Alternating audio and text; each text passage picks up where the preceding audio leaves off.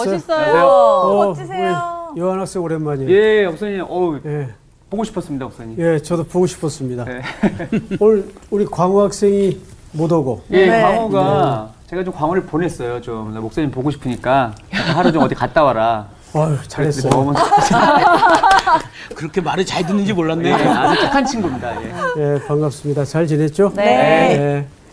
자, 오늘 얼굴 보니까 누가 북석인지 대본 표가 나네요. 어, 외면하고 있는 네, 그한 네. 사람. 우리 네. 상훈 씨 한번 어, 복습해 봅시다. 지난 시간은 말이죠. 예. 굉장히 광범위했습니다. 아, 어제 마태복음을 한번 확 훑어버리는 경우였기 때문에 그래서 이거 조금 추리는데 굉장히 힘들었는데 여하튼 가장 중요한 것은 어 마가복음이 공간복음 중에서 제일 먼저 쓰여진 책이에요. 그런데 왜 마태복음이 맨 처음에 있느냐? 그것은 구약을 가장 많이 잘 인용을 했기 때문에 신약과 구약을 연결시켜주는 오. 연결고리 같은 역할을 와. 해주기 때문에 아. 마태가 맨 처음에 있었다라는 거죠. 그리고 예수님의 족보가 1장 1절부터 쭉 나오는데 이거는 어떤 예수님의 혈통에 대한 족보를 증명하기 위한 족보가 아니고 창세기 13장을 얘기하시면서 어, 아브라함의 아브라함에게 하나님께서 약속해 주신 하나님의 나라에 대한 성취를 지금 보여주고 계신 거예요. 창세기 어떤 하나님의 12장. 나라에 대한 성취를 창세기 12장이래요. 네? 12. 창세기 12장. 창세기 13장에서 한 장만 빼시면 12장이 되는데요. 그 12장에 그렇게 나와 있습니다. 그 그거를 증명하는 족보이라는 거 잊지 마시고 그리고 아, 마태가 이 마태복음을 쓰면서 세 가지 관점을 유익 있게 보라고 하셨는데 첫 번째 관점이 바로 이 족보에 대한 관점이었고요. 족보. 두 번째는 마태복음 10장에 나와 있는 이스라엘아 잃어버린 양에게 가라. 어. 근데 여기서 이스라엘은 지역적인 이스라엘이 아니라 하나님 나라의 잃어버린 양들을 얘기하는 거였으니까 거기를 잘 관점을 잘 보면 될 것 같고요. 28장을 얘기하시면서 어 예수님 하나님께서 우리에게 약속해 주신 말씀 세상 끝날까지 너희와 함께 하겠다. 네. 이 약속을 믿고 강하고 담대하게 당당하게 살자라는 어떤 그런 어, 내용을 얘기해 우와. 주시면서 세 가지 관점을 쫙쫙쫙 얘기를 해 주셨습니다. 우와. 야. 진짜 요약을 너무 잘한 것 같아요. 야, 졸업할 때가 된 것 같아요. 아, 13장, 14장. 그, 아니 그건 뭐. 큰 문제가 아니고 네. 어, 전체 개요에 대해서 얼마나 정확한 이해를 갖고 있는가. 네네. 그러니까 가장 지난 시간에 중요했던 것은 마태복음 1장 1절서부터 나오는 족보의 네네. 진짜 초점은 예수 그리스도가 인간의 혈통으로 오셨다는 것이 강조점이 아니라 하나님의 다윗의 언약이 어떻게 이루어져. 네. 아브라함에서부터 약속된 것이 성취되는가. 그러니까 하나님의 언약의 신실함에 대해서 강조를 한 책이다. 네. 그 부분을 서로 시간에 아주 잘 말씀해 주셨어요. 네. 오늘 수업 마태복음 2강 요셉의 의로움 오늘은 어, 마태복음 1장을 좀 마칠 텐데 18절서부터 마지막 절까지 우리 어, 요한 학생이 한번 네. 읽어 주시겠습니까? 예수 그리스도의 나심은 이러하니라. 그의 어머니 마리아가 요셉과 약혼하고 동거하기 전에 성령으로 잉태된 것이 나타났더니 그의 남편 요셉은 의로운 사람이라. 그를 드러내지 아니하고 가만히 끊고자 하여 이 일을 생각할 때 주의 사자가 현몽하여 이르되 다윗의 자손 요셉아 내 아내 마리아 데려오기를 무서워하지 말라 그에게 잉태된 자는 성령으로 된 것이라 아들을 낳으리니 이름을 예수라 하라 이는 그가 자기 백성을 그들의 죄에서 구원할 자이심이라 하니라 이 모든 일이 된 것은 주께서 선지자로 하신 말씀을 이루려 하심이니 이르시되 보라 처녀가 잉태하여 아들을 낳을 것이요 그의 이름은 임마누엘이라 하리라 하셨으니 이를 번역한즉 하나님이 우리와 함께 계시다 함이라. 요셉이 잠에서 깨어 일어나 주의 사자의 분부대로 행하여 그의 아내를 데려왔으나 아들을 낳기까지 동침하지 아니하더니 나음의 이름을 예수라 하니라. 네, 아주 아멘 어, 잘 읽었어요. 자, 우리 18절서부터 오늘 마지막 절까지 마치겠는데요.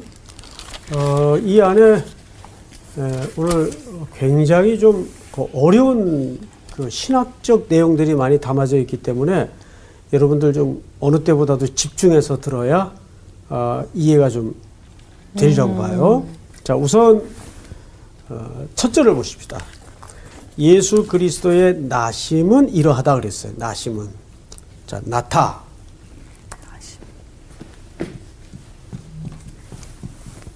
이 나심이라는 말은 사실상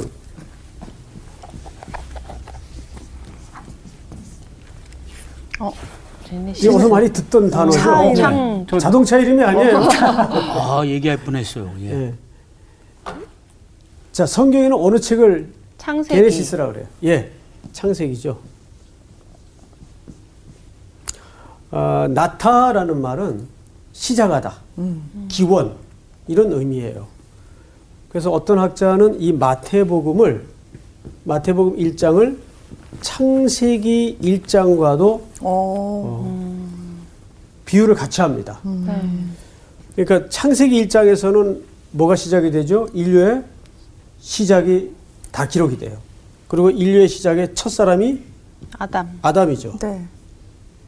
근데 이 아담은 죄로 인해서 실패하죠. 네. 네. 그래서 누가 오셔야 돼요? 예수님 그렇죠.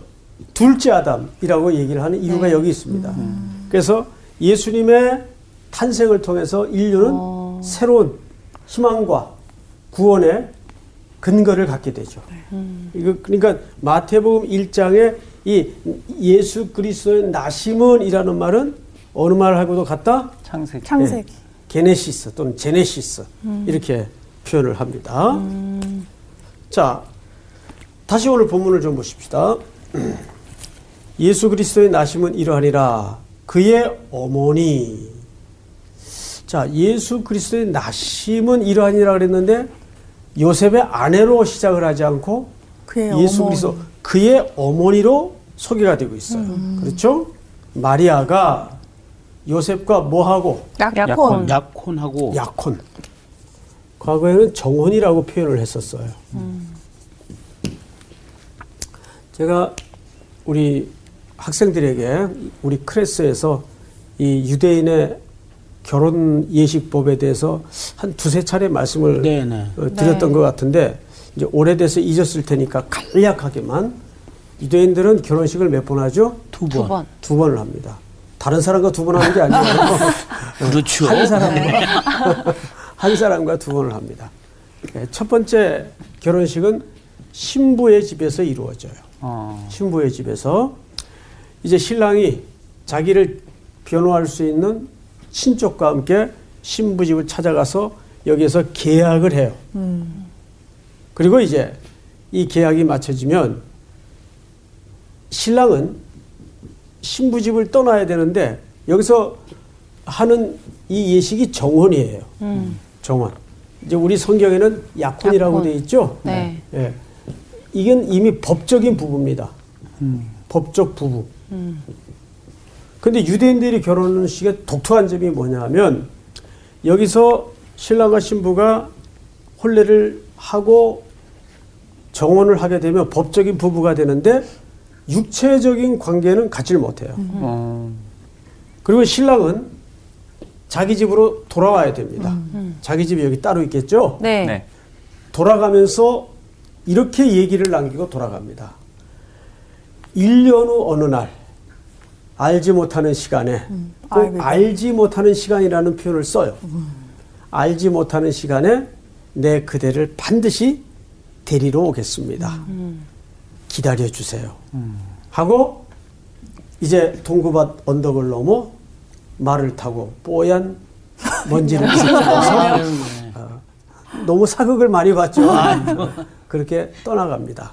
자, 그럼 신랑은 자기 집에 도착을 해서 아버지 감독 아래 뭘 짓냐면 집. 집을 그렇죠. 신부를 데려다가 살 집을 지어요. 요게 한 대략 1년이 걸립니다. 그런데 공사를 언제 마쳐야 되는지는 신랑이 결정 못 해요. 아버지가 딱 보고 공사가 어느 정도 마무리됐다 싶을 때는 아버지가 결정을 해요. 네. 예, 상훈아 이리 와라. 네. 그러면 이제 아버지 앞에 불려가요. 그 정도면 네 아내를 데려와도 되겠다. 그러면 예, 알았어요. 다음 달에 가서 데려올게요. 그럴까요? 아니, 바로, 바로 달려가죠. 한 걸음에 가죠. 그날만 기다렸는데. 바로. 어. 한 걸음이 뭐예요? 단숨에 가죠. 단숨에. 그리고 이제 신부를 데리고 와요. 집으로 와서 여기서 하는 게 결혼이에요. 결혼식. 여기서는 7일간 결혼식이 이루어지는데 우리 요한복음 2장의 가나 혼인 잔치는 저결혼일까요? 이결혼일까요? 두 번째 결혼입니다. 네. 그래서 7일간 진행이 돼요. 이걸 보통 이제 히브리 어, 인들의 표현대로라면 hidden day, 감추어진 날. 어, hidden. 그래서 이 날은 신랑 방에 신부가 들어가서 일주일 내내 나오질 못해요. 거기서 충분히 이제 합방이 이루어지고 신랑과 신부가 깊이 사귐이 이루어집니다. 그리고 이제 일주일쯤 지난 어느 날 신랑은 나와서 어, 그 마당에 여전히 잔치가 진행되고 있는 사람들을 향해서 이렇게 선포를 해요. 신부는 정절하였습니다. 그러니까 깨끗하였습니다. 그 신부의 정절을 선언해요. 그러니까 이렇게 유대인들은 거대한 그러니까 결혼식이 거의 1년에 걸쳐 진행이 되는 거예요. 실질적으로 유대인들은. 그러니까 우리는 지금 이 과정 속에 있는 거예요. 그러니까 요한복음 14장에도 보면 예수님이 제자들의 질문을 받죠. 어디로 가십니까? 그랬더니 지금 너희가 알지 못한다. 내가 하는 길을. 그러나 내가 너희를 위하여 뭘 예배하러 간다 그래요. 집 거처, 처소. 그렇죠. 어, 처소. 야, 그 똑같네, 진짜. 네. 처소를 예배하러 가노니 내가 다시 데리러 오겠다. 지금 예수님은 그 약속을 하고 지금 아버지 집으로 가신 거예요. 그래서 이제 박유한, 조수희, 조양기, 김상우, 송태근이 살 처소를 준비하고 계세요. 그리고 우리는 신부 집에 이제 아직은 남겨져서 네. 아직은 남겨져서 우리는 뭘 준비해야 될까요? 신부 수업. 와, 이게 뭐딱 한마디로 신부 수업을 지금 해야 돼요. 예. 과거에 만났던 남자하고 나눴던 SNS 다 지워버리고, 어? 만나기 많았네. 받았던 선물들 다 정리하고, 되게 디테일하다. 어, 사진 찍고. 편지 찍고, 사진 찍고, 삭제하고, 이런 작업이. 그리고, 아, 그 신랑 집은 안동 권실했지? 그러면 가풍이 셀 텐데, 반찬은 어떻게 짜게 먹는지, 몇 개 먹는지, 그거 다 준비해. 다 공부하고 그 준비하고. 우리의 모든 라이프 스타일의 시간표는 다시 맞- 어디에 맞춰줘야 돼요? 신랑. 다시 오실 음. 신랑의 시간에 맞춰줘야 네. 돼요. 그러니까 우리의 삶이 본질은 설레어야 될까요? 짜증스러워야 될까요? 설레어야 돼요. 네. 내 표정은 현실은 우리를 그렇게 못하게 만드는 거예요.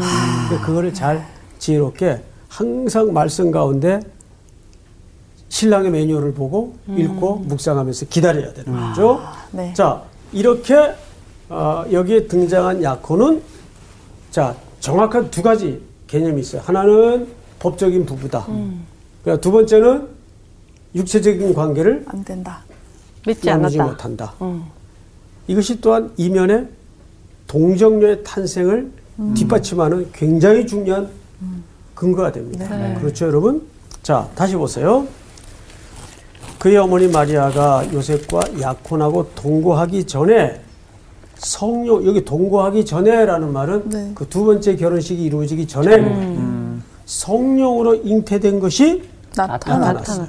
자, 이, 이, 이 당시 얼마나 이게 황당한 지금 상황이었겠습니까? 진짜 예? 미스테리예요. 이 이제 오늘날 갑자기 여러분들이 그런 일이 한번 어, 부닥쳐졌다고 한번 생각을 해보세요. 이게 성경에 글 읽는 것처럼 그렇게 쉽게 수납이 되겠나? 예? 그러니까. 자, 또 19절을 한번 볼까요? 그의 남편 요셉은 어떤 사람이라? 의로운 사람이라. 자, 오늘 첫 번째 주제가 의로운 사람이에요. 아, 우리 수희 학생, 네. 어, 항상 그 엉뚱발랄한 대답으로 어, 오늘도 이제 기대합니다. 잘 얘기했지. 우리 학생이 생각하는 이 시대적인 의로움은 어떤 개념으로 이해하고 있습니까? 어, 의롭다. 정의롭고 뭔가 왜 보통 우리가 신문 뉴스에서 누가 누굴 고했다. 그러면은 뭐 의인 뭐. 의인이 나타났다. 이렇게 얘기하잖아요. 어, 용기 있고 영웅이고. 그러니까 나보 나보다 다른 사람을 더 먼저 생각할 수 있는 사람. 어, 그러니까 가까운 지금 거죠. 우리 수혜 학생이 이해하고 있는 의로움은 나보다 남을 더 생각하는 네. 그런 어떤 선함이 기초된 음, 네. 어, 좋아요. 우리 현기 학생. 어, 의롭다. 그냥 바르고 정직하고 뭔가 성실한 사람을 의롭다. 음, 제가 여러분들에게 이제 이 질문을 뭐 답을 꼭 얻으려고 물었던 건 아니고, 어, 이제 지금 우리 에, 젊은 분들이 사회적 통념상 의로움을 어떻게 이해하고 있나.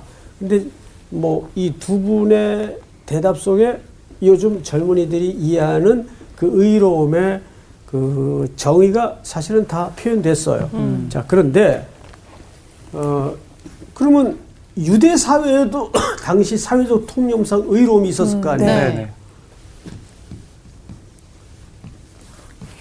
그것도 1세기 때. 어, 달랐나? 의로움이? 우리 박효한 학생 1세기 때. 네.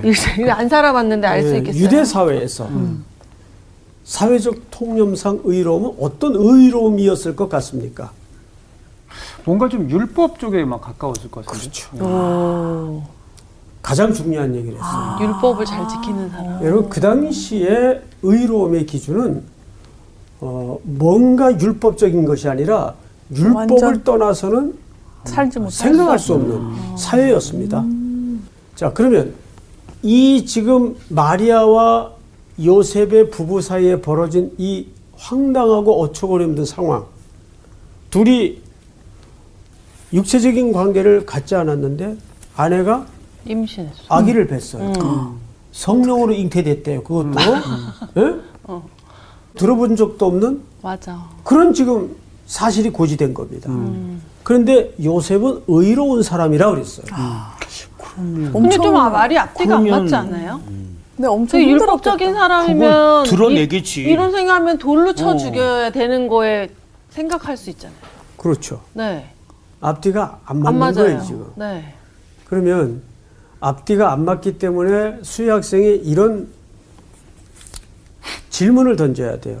네. 어, 그러면 요셉의 의로움은 그 시대 사람들하고는 뭔가 다른 다르다. 의로움을 네. 갖고 있구나. 그렇네. 음. 그래요, 안 그래요? 맞아요. 말 그대로라면 우리 요한 학생이 대답한 것처럼 그 히브리 1세기 시대의 유대 사람들의 사회적 통념상 의로움은 율법대로 하는 겁니다. 네. 음. 그러면 율법대로 해봅시다. 다 신명기 22장을 열어보세요. 의학성경. 우리 요한 학생이 한번 읽어보실래요? 네. 몇 절이냐면 22장 23절.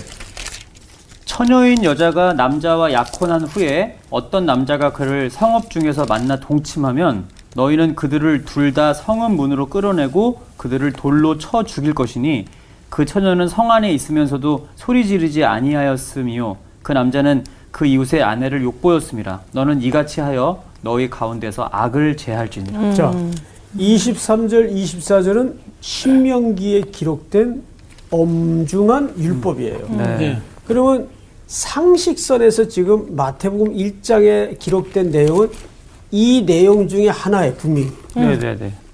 자, 23절을 보세요. 처녀인 여자가 남자와 약혼한 후에, 후에. 지금 둘은 약혼한 음, 사이란 네. 말이에요. 네. 후에 어떤 남자가 그를 성읍 중에서 만나 동침하면 그랬어요. 네. 그런데 아기를 가졌어요. 네. 그럼 그 시대 생물학적으로 사람들은 당연히 뭘 생각했을까요?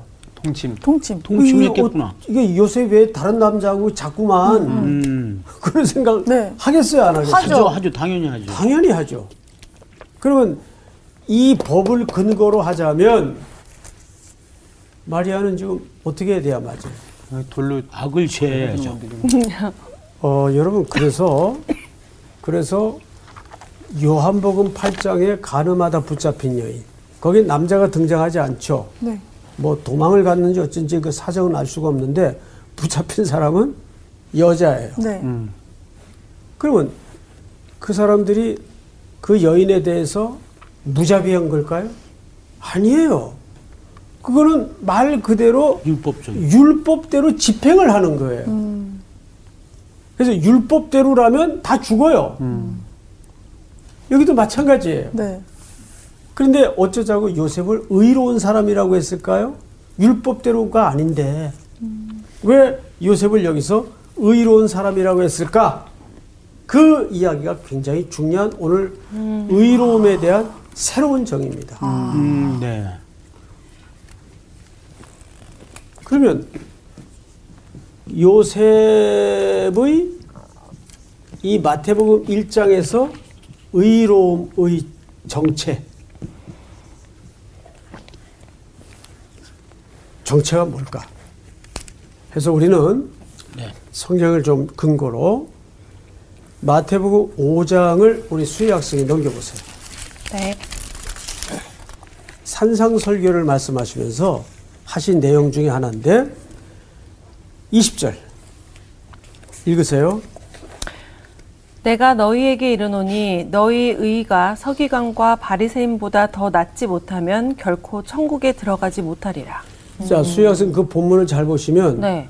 누가 하신 말씀이죠? 예수님이요. 예수님이 이렇게 얘기했어요. 너희의 의가 음. 누구보다 낫지 못하면 서기관과, 서기관과 바리새인. 바리새인보다 그러면 서기관과 바리새인들은 도대체 그 사회에 그 당시 누굽니까? 지도층이라서 율법을 제일 잘 지키는 사람들이었죠. 율법 율법 하는 사람. 네. 예? 이 억압을 알겠죠? 네. 어느 정도 철저한 사람인지 오만 율법에 기록된 것보다 더 많은 맞아. 규칙을 만들어서 지키고 애쓰던 사람들이에요. 맞아요. 그러니까 이 사람들의 그 원래적 이 파가 생성되었던 동기는 아주 좋아요. 음. 그런데 예수님은 우리의 의가 그보다 나아야 된대요. 그럼 그 이상 어떻게 해요? 그러니까요. 뭔가 다른. 이게 아니지. 율법의 기준이 아닌 거죠. 다른 게 있는. 음. 예수님이 너희 의가 서기관과 바리새인들보다 더 나아야 된대요. 우리 향기 학생이 뭔가 해답을 말할 수 있을 것 같은 느낌이 들어요. 알것 같아. 나는 알것 같아. 그러니까 율법을 지키려고 하는 거잖아요. 그 사람들은. 하지만 이건 결국에 거기에 더해서 더해서 사람이 만든 법을 만든 건데 진짜 하나님의 말씀을 따라 사는 게 진짜 의로운 사람. 뭐, 뭐가 이제 답이 아닌 듯 긴 듯. 그러니까 이 형식적인 것 같은데 틀에 맞춰서 그 하나님 주신 법도 있지만 그 형식적인 거에 안에 갇혀서 그거 그러니까 그거보다 행위보다는 마음이 먼저 하나님의 마음을 먼저 더 구하는 나은 법은 바로 예수님이에요. 정답인가요? 그러니까 여기 더 자유함이 나은. 곧 예수님을 뜻한다고요. 자, 보세요. 보세요. 7절을 보세요. 아 알고 싶다. 7절을 우리 향기 학생이 한번 읽어보세요. 5장 7절이요. 네. 극률이 여기는 자는 복이 있나니 그들이 극률이 여김을 받을 것이미요. 자, 여기에 두 단어를 기억하세요. 극률. 극률, 극률과 복이에요. 네. 복. 근데 이 복이라는 말이 사실은 의라는 말이에요. 어, 의라는 말이군요. 네. 그러니까 이렇게 되는 겁니다. 의 오늘 주제죠. 네. 근데 이게 무슨 단어와 같아요? 복. 복. 복이에요. 의로움은 이거는 내가 생성하는 복이 아니고 그리고 이, 이 복은 예수 그리스도를 얘기하는 거예요.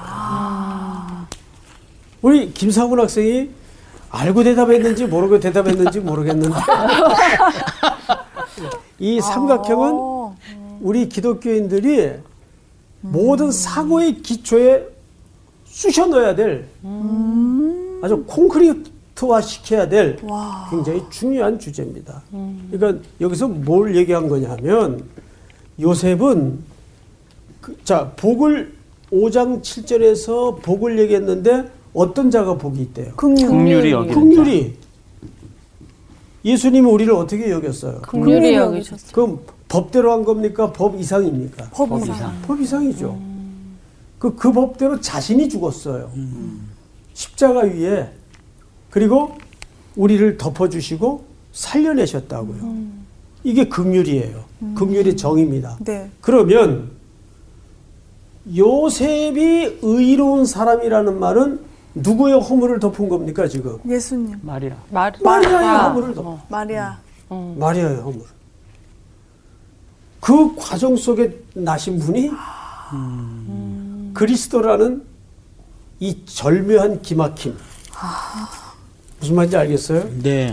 그러니까 기독교의 가장 그 정수는 뭐냐면 법대로가 아니라 기독교의 의로움의 정수는 결국 예수 그리스도를. 얘기하는 예수 그리스도의 긍휼, 십자가에 덮어주신 그분의 사랑. 네. 그게 복 있는 자요, 의로움을 입은 자라는 뜻입니다. 알겠습니까? 네. 자, 21절. 아들을 낳으리니 이름을 누구라 예수. 하라. 예수라 하라. 예. 그가 자기 백성을 그들의 죄에서 구원할 자이심이라 하니라. 우리 22절을 한번 같이 읽어볼까요? 시작. 이 모든 일이 된 것은 주께서 선지자로 하신 말씀을 이루려 하심이니 이르시되 자, 이 모든 일이 누구로 하신 말씀을? 선지자. 그런데 선지자의 글이 인용이 돼 있죠? 네. 네. 자, 누굽니까, 선지자? 이사야의 글입니다. 네. 이사야 7장. 14절. 자, 여러분. 지금부터 빨리 구약 성경 이사야 7장을 넘겨보세요. 이사야 7장. 우리 상훈 학생이 네. 예, 10절서부터 네, 7장 10절. 여호와께서 또 아하스에게 말씀하여 이르시되 너는 내 하나님 여호와께 한 징조를 구하되 깊은 데에든지 높은 데에서든지 구하라 하시니 아하스가 이르되 나는 구하지 아니하겠나이다. 나는 여호와를 시험하지 아니하겠나이다 한지라. 자, 여기까지 꼭 지나갔습니다. 저를 보세요. 어, 지금 상황이 어떻게 된가 하면 이게 좀 글을 써가면서 여, 여기서부터 결론인데 굉장히 복잡해요. 아, 네. 복잡해요. 자, 예수의 나심은 지금 누구의 글이 성취된 거예요? 이사야. 이사야. 이사야 7장의 글이 성취된 거예요. 그렇죠? 네. 네. 근데 7장 가서 보니까 10절서부터 누가 등장합니까? 아하스. 아하스에게 아스. 아하스가 등장을 해요. 네. 자, 근데 이 아하스에게 지금 어떤 어려움이 생겼어요. 여호와께서 또 아하스에게 말씀하여 이르시되 너는 네 하나님 여호와께 뭘 구하되 징조. 징조를 하나님께서. 아하스에게 징조를 구하라 그랬어요. 징조. 징조라는 말은 뭐 계시라는 말도 되고 하나님의 어떤 어, 특별한 간섭의 표시라는 말도 되고 그러면 아, 송태일 같으면 할렐루야 하나님 살아계시니 감사합니다. 네. 아, 뭘 구하면 되겠습니까? 뭐 그렇게 도움을 구체적으로 네. 설명하거나 요구할 수 있잖아. 네. 그런데 이 양반이 아스. 안 하겠다고 구하지 했어요. 않겠대. 아하스가 이르되 나는 구하지 아니하겠나이다. 나는 여호와를 시험하지 아니하겠나이다. 아, 이래 버렸어요. 왜 그랬을까요? 진짜 왜 그러셨어? 자, 시간이 없으니까 어, 이 말이 굉장한 신앙인 같이 들려요. 네. 아, 저는 하나님 믿습니다. 시험 같은 거 필요 없습니다. 저 하나님 능력을 믿습니다. 이게 아니고 네. 반대로. 반대 개념이에요. 음. 아하스는 지금 뭐라고 툴툴거리냐 하면 보이지도 않는 하나님. 아. 항상 우리를 공경 가운데 밀어놓으신 하나님. 아버지가 아들이 하도 딱 하니까, 예, 뭐, 아빠가 뭐 어떻게 좀 도와줄까? 아, 됐어요, 아버지. 아니 하지마 하지마. 음. 그런 뉘앙스예요. 히브리 원문을 들여다보면 이 워딩 자체가 그런 뉘앙스예요. 철들어서, 아유, 제 힘으로 한번 해보겠습니다. 이것도 아니에요. 자, 그러자, 13절. 이사야가 이르되 다윗의 집이여 원하건대 들을지어다 너희가 사람을 괴롭히고서 그것을 작은 일로 또 하나님을 괴롭히려 하느냐 여기 하나님을 괴롭힌다는 말은 무슨 뜻인가 하면 이 유다는 남유다를 얘기하는 거죠. 자, 됐습니다. 그러니까 이사야 선지자가 하나님을 너가 왜 괴롭게 하느냐 그래. 징조를 구하지 않으니까. 그럼 그게 왜 하나님을 괴롭게 하는 거예요? 자, 생각을 해보시라고요. 만약에 제 아들이 지금 무슨 사업을 한다고 뭐 나름대로 포도다 끓이고 돌아다니는데 점점 어려워져. 사채 쓰고 막 이래. 막 이자 막 20%짜리 쓰고. 응? 그러니까 아빠가 그 정도 도와줄 능력은 있어. 예, 그 그러지 말고 아빠가 좀 이번에 너 어려울 때좀 어, 도와줄게. 어차피 너 결혼시킬 때 도와주려고 했던 자금도 있으니까 예? 전부 가상이에요, 가상. 난 그런 돈도 없어요. 그런데 얘가 됐다. 굳이 자존심 아우. 북북 써가면서 아이 됐다고 그러면 내가 속상해 안 속상해? 속상하죠. 속상하죠. 이게 제일 속상한 거예요. 그럼 사실. 맞아. 이 똑같은 거예요 지금. 음. 하나님은 전능하시고 유다 백성들을 사랑하셔서 도와주겠다는데 이 왕서부터 아니, 안 하겠다는 거예요. 그리고 더 내심 현실적인 아수르 같은 나라를 의지하고 싶은 마음이 사실 있는 거예요.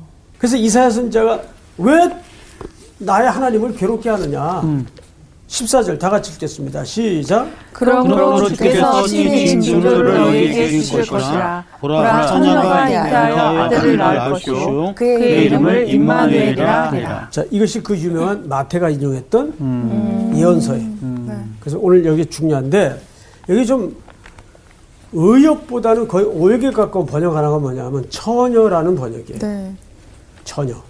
여기서 이사야 7장 14절에서 처녀가 잉태하여 그랬는데 네. 여러분 히브리 말에 처녀라는 말은 베툴라 라는 베툴라 단어가 정확히 있어요.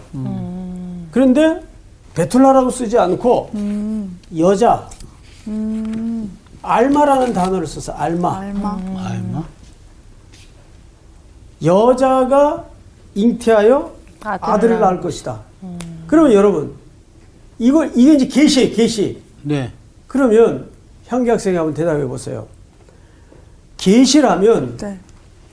정확해야 될 거 아니에요. 그렇죠. 그러면 여자라는 표현을 쓰는 게 정확할까요? 처녀라는 스- 표현을 쓰는 게 정확할까요? 처녀라고 써야죠 그렇죠. 네 그게 좁은 의미에서 정확한 저건- 예언이죠. 네. 네. 근데 성경 기자가 그거 몰랐을까요? 이유가 있을 것 같은데 여자라고 굳이? 이유가. 알마라는 표현을 썼어요. 그래서 이게 학자들 간에 논란이 많은 구절이긴 한데 논란을 벌일 이유가 없어요. 그러면 처녀라고 해서 누, 누구나 알아요. 누구나. 네. 그런데 사실 여자라 그러면은 너무 처녀와. 유부녀까지 다 포함돼요. 그렇죠. 음. 범주가 광범위하죠. 넓어요. 네. 네. 그러면 여자가 잉태하여 아들을 낳을 것이다. 이런 걸 이제 우리 속담을 빌리자면 쌀로 밥 짓는 소리 한다 그러는 거예요. 너무 당연한. 당연한 건데 그러니까 너무 뻔한 얘기를 해요. 그러면 아. 자 보세요. 너무 뻔한 얘기는 계시 같아 들립니까? 아니죠. 아니죠. 전혀 아니죠. 뭐 그만 뭐 예를 들어서 그 당시에 아니 그런 말 나도 하겠다. 그렇죠. 음. 이 계시를 통해서 알아들을 사람에게만 계시하겠다는 얘기예요. 아 무슨 소리인지 알겠어요? 네. 이 계시의 말씀을 믿고 수납할 수 있는 사람에게만 이 복이 들어갈 것이다 그 말이에요. 그 주인공이 누구예요? 마리아 마리아. 계시의 수납자. 네. 마리아가 얼마나 그 고시를 받았을 때 두려웠을까요? 그러니까요 근데 마리아는 결국 걸고. 뭐라 그러죠? 주의 뜻대로 이루어지이다. 네. 그러면 여러분 그 마리아가 평소에 그런 계시 수납적인 삶의 태도가 없었다면 요셉이 평소에 그런 계시 수납적 삶이 없었다면 그 젊은 이 청년들의 삶 속에 어느 날 갑자기 닥쳐진 이 황당스러운 일에 대해서 받아들일 수 있었을까요? 없죠. 없었다는 얘기예요. 결국 그들은 꾸준히 하나님의 말씀을 기다리면서 메시아를 기다려온 계시 의존적 이걸 보통 우리가 계시 계시 어, 계시 의존적 삶이다. 이렇게 표현하는 거예요. 계시 의존. 예? 자 다시. 처녀라는 말보다는 여자의 여자 그냥. 원문에 히브리 말에 알마라고 썼어요. 히브리 말에는 처녀라는 말이 베툴라라고 있어요. 근데 계시는 점점 희미해집니까 분명해집니까? 분명히 점점 분명해지죠. 네. 그럼 마태복음에는 어떤 단어를 썼을까요? 처녀라는 단어를 씁니다. 이런 단어를 써요. 어, 파르데노스. 마태복음에는 바로 1장에 파르 데노스. 데노스. 이게 처녀라는 단어입니다. 자, 그러면 이 말씀은 구약에는 크게 얘기를 했어요. 네. 근데 신약에 와서는 명료해져요. 네. 근데 이 대상이 누구였어요? 처녀가. 마리아. 마리아. 마리아였어요. 음. 그러니까 하나님의 말씀이라는 건 뭐냐면 아무리 불가능해 보이는 내용을 담고 있더라도 그 기적과 역사는 그 계시와 말씀을 의존하고 수납하는 자에게 이루어진다. 일어나는 역사예요. 무슨 말인지 알겠어요? 네.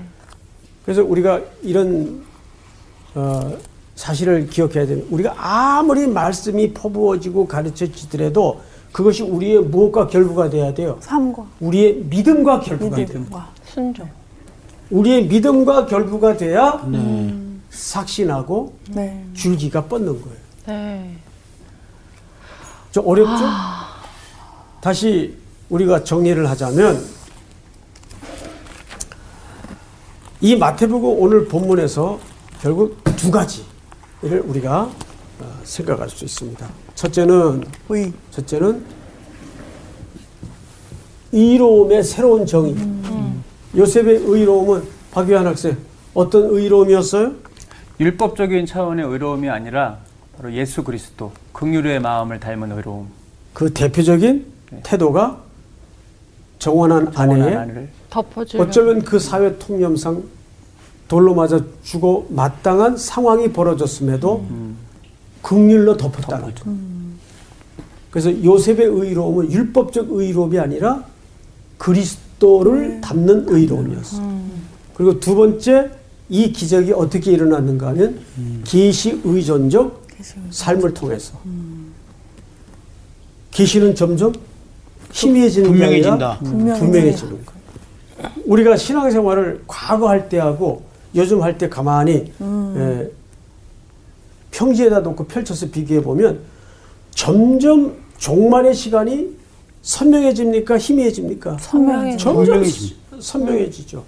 이거는 아주 단박에 깨달을 수 없고 긴 호흡을 통해서 드러나는 장엄한 하나님의 일기예보와 같은 역사예요. 오늘 이 두 가지 사실을 우리 어, 학생들이 잘 붙잡고 네. 또 삶의 깊은 원초적 기초로 어, 삼았으면 좋겠습니다. 네. 네. 자 오늘 수업은 여기서 감사합니다. 감사합니다.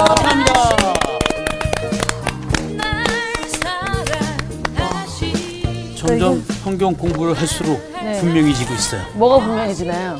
바로 예수님 이요. 나는 그 여자 설명하실 때 어떤 게 느꼈냐면 마리아가 저 안 할 건데요. 그럼 어쨌든 다른 사람한테 갔을 거 아니야. 근데 그거를 내가 순종하고 그 받아들인 게 그 아까 얘기했던 계시 의존적 삶을 살아왔기 때문에 할 수 있는 거잖아요. 그러니까 우리도 그냥 그렇게 해야지 뭐 어떤 일이 주어졌을 때 내가 바로 순종하고 할 수 있는 거지.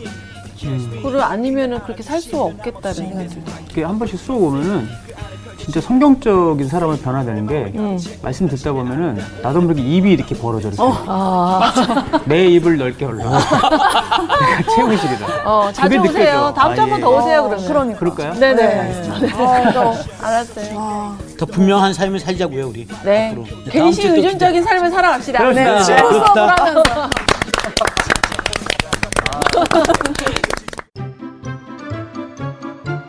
이번 주 퀴즈입니다. 바울이 로마서를 기록한 곳은 어디인가요? 1. 고린도 2. 로마 3. 에베소 정답을 아시는 분은 CBS 성사학당 홈페이지에 정답을 올려주시거나 우편으로 보내주시면 됩니다. 선정되신 분들에게는 대한성서공회에서 발행한 성경, 성경 통독을 위한 최고의 자습서 성경 2.0, 성서학당 선생님들의 저서 중 하나를 드립니다.